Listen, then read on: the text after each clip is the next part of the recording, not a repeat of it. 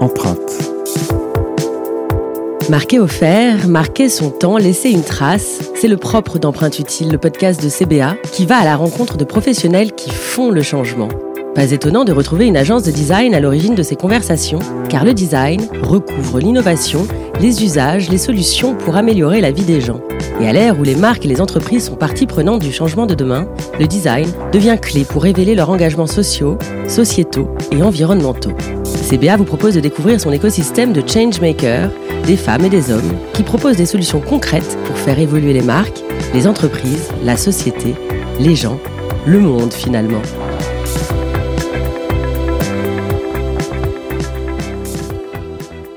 Bienvenue dans l'univers d'empreintes utiles, le podcast de CBA. Bonjour à tous. Je suis Julie Mamoumani, journaliste spécialisée dans les podcasts et curieuse des personnes et des entreprises qui mènent à un futur meilleur. Avec moi pour ce nouvel épisode, Margot Lermite, directrice du pôle architecture et retail, une expertise centrale au sein de CBA.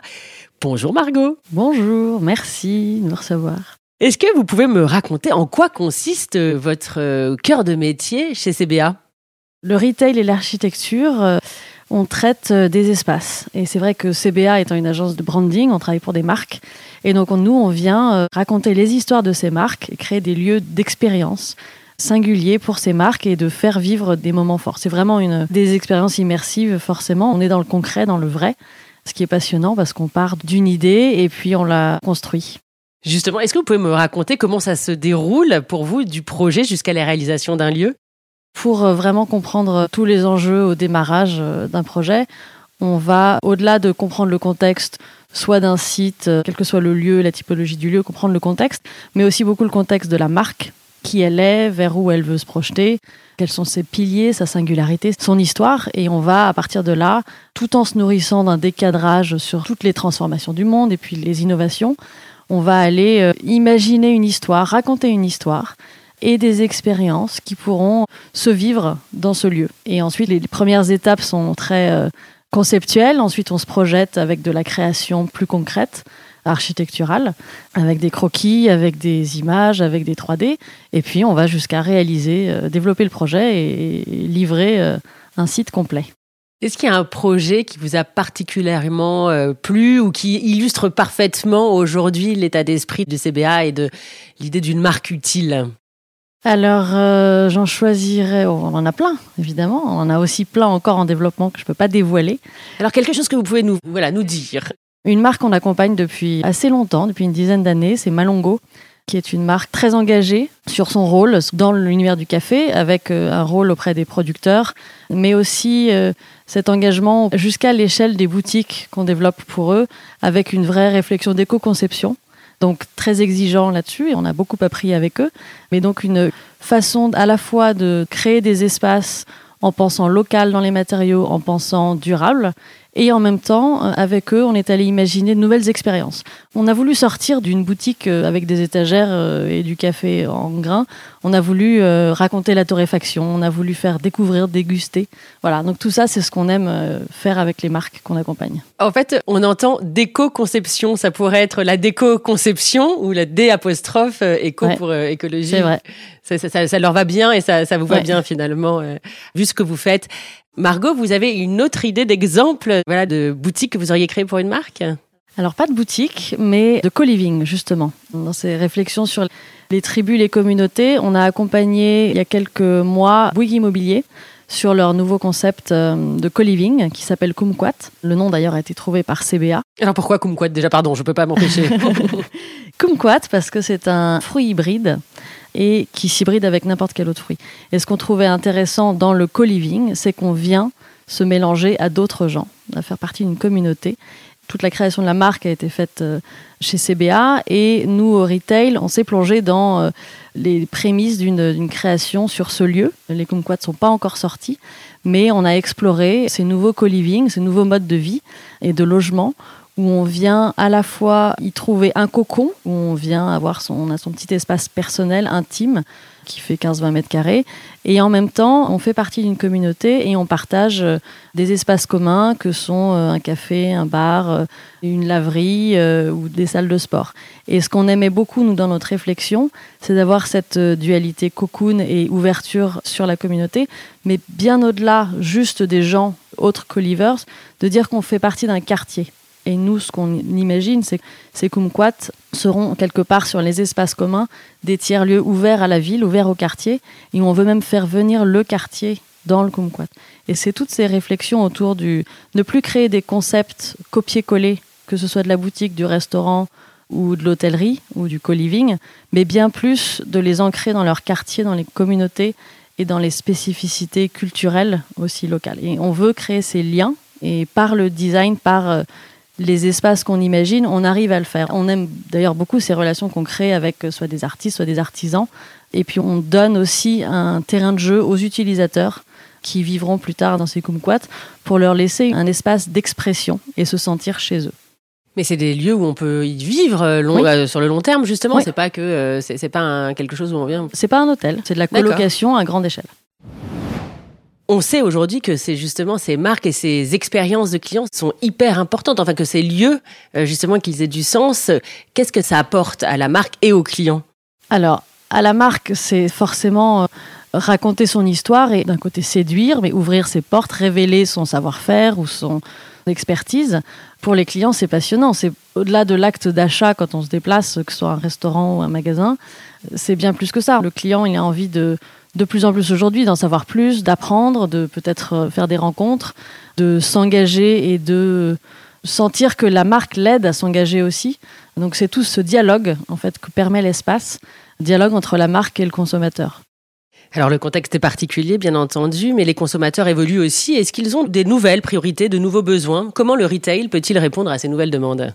Alors oui, le monde, le monde change. Il changeait déjà avant. La crise actuelle euh, accélère, mais les changements étaient déjà en place. Ce qu'on ressent chez les consommateurs, c'est, je une dualité assez intéressante. D'un côté, un monde auto-centré sur soi. On, est, on aime être au centre, on est dans la culture du selfie.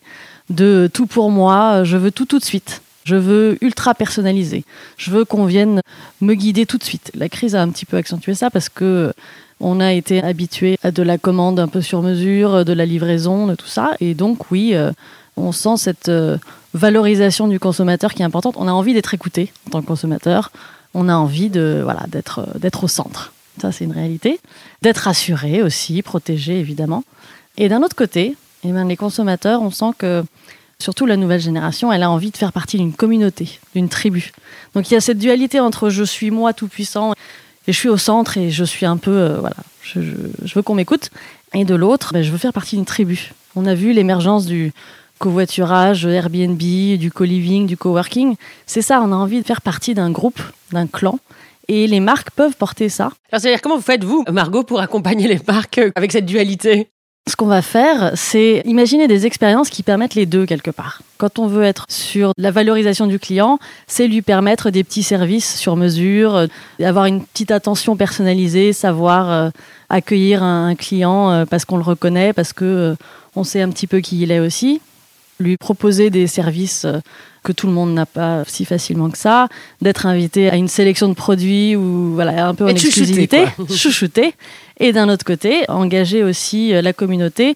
Le lieu peut être aussi un espace, une plateforme qui regroupe les communautés et qui leur permet de se rencontrer.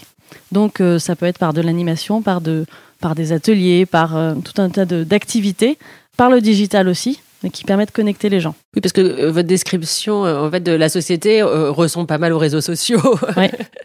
à la fois en effet d'avoir du like et puis d'avoir une communauté. CBA propose désormais une méthode inédite, l'empreinte utile, qui est aussi le titre de notre podcast. Comment se traduit-elle au sein de votre expertise? Alors, elle se traduit par, quand on travaille, nous, en amont sur des expériences ou des marqueurs ou des ces singularités dans les parcours, dans les espaces, on va toujours chercher à le faire sur euh, une logique déjà long terme. On ne cherche pas à faire du quick win euh, un peu euh, vite fait, mal fait. On va plutôt penser sur du long terme avec des vrais engagements, avec des vraies valeurs, en accord avec les discours de la marque aussi. On va chercher à créer des expériences qui engagent les gens et qui aident au changement, quelque part. Parce que le design est un outil euh, qui le permet. On arrive à changer des comportements grâce au design. Et puis, euh, l'empreinte utile, c'est aussi avoir le réflexe de l'éco-conception, de matériaux euh, plutôt bruts, plutôt naturels, sourcés localement quand on peut. Voilà, donc c'est des petits réflexes que nous, on a.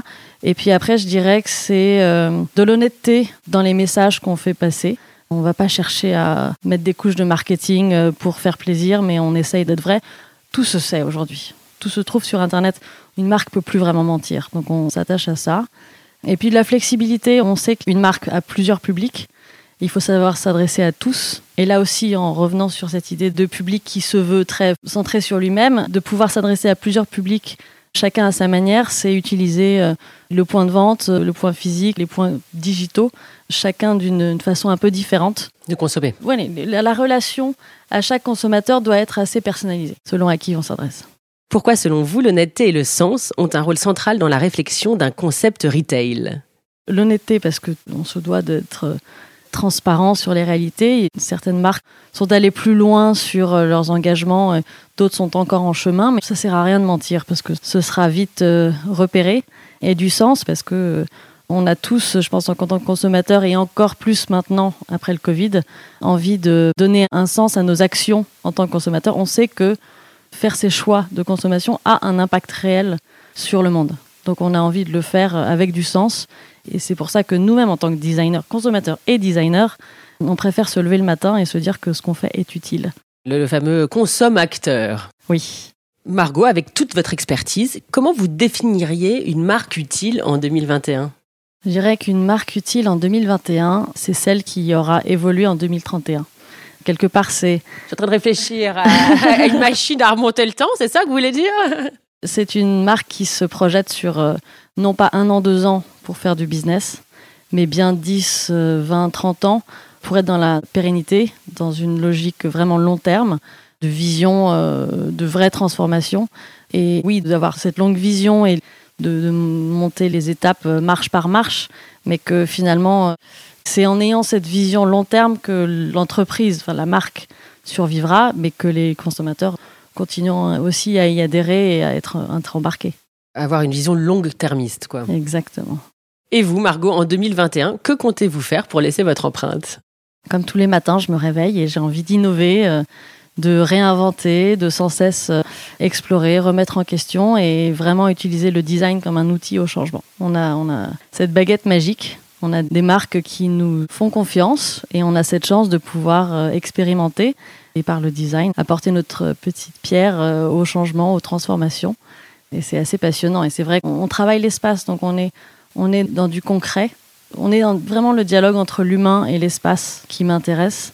On crée ce dialogue, on est acteur, nous en tant que designer, mais le consommateur est acteur et qu'on peut vraiment avoir un, un impact assez fort. Merci beaucoup Margot pour ce podcast passionnant. Merci. Au revoir.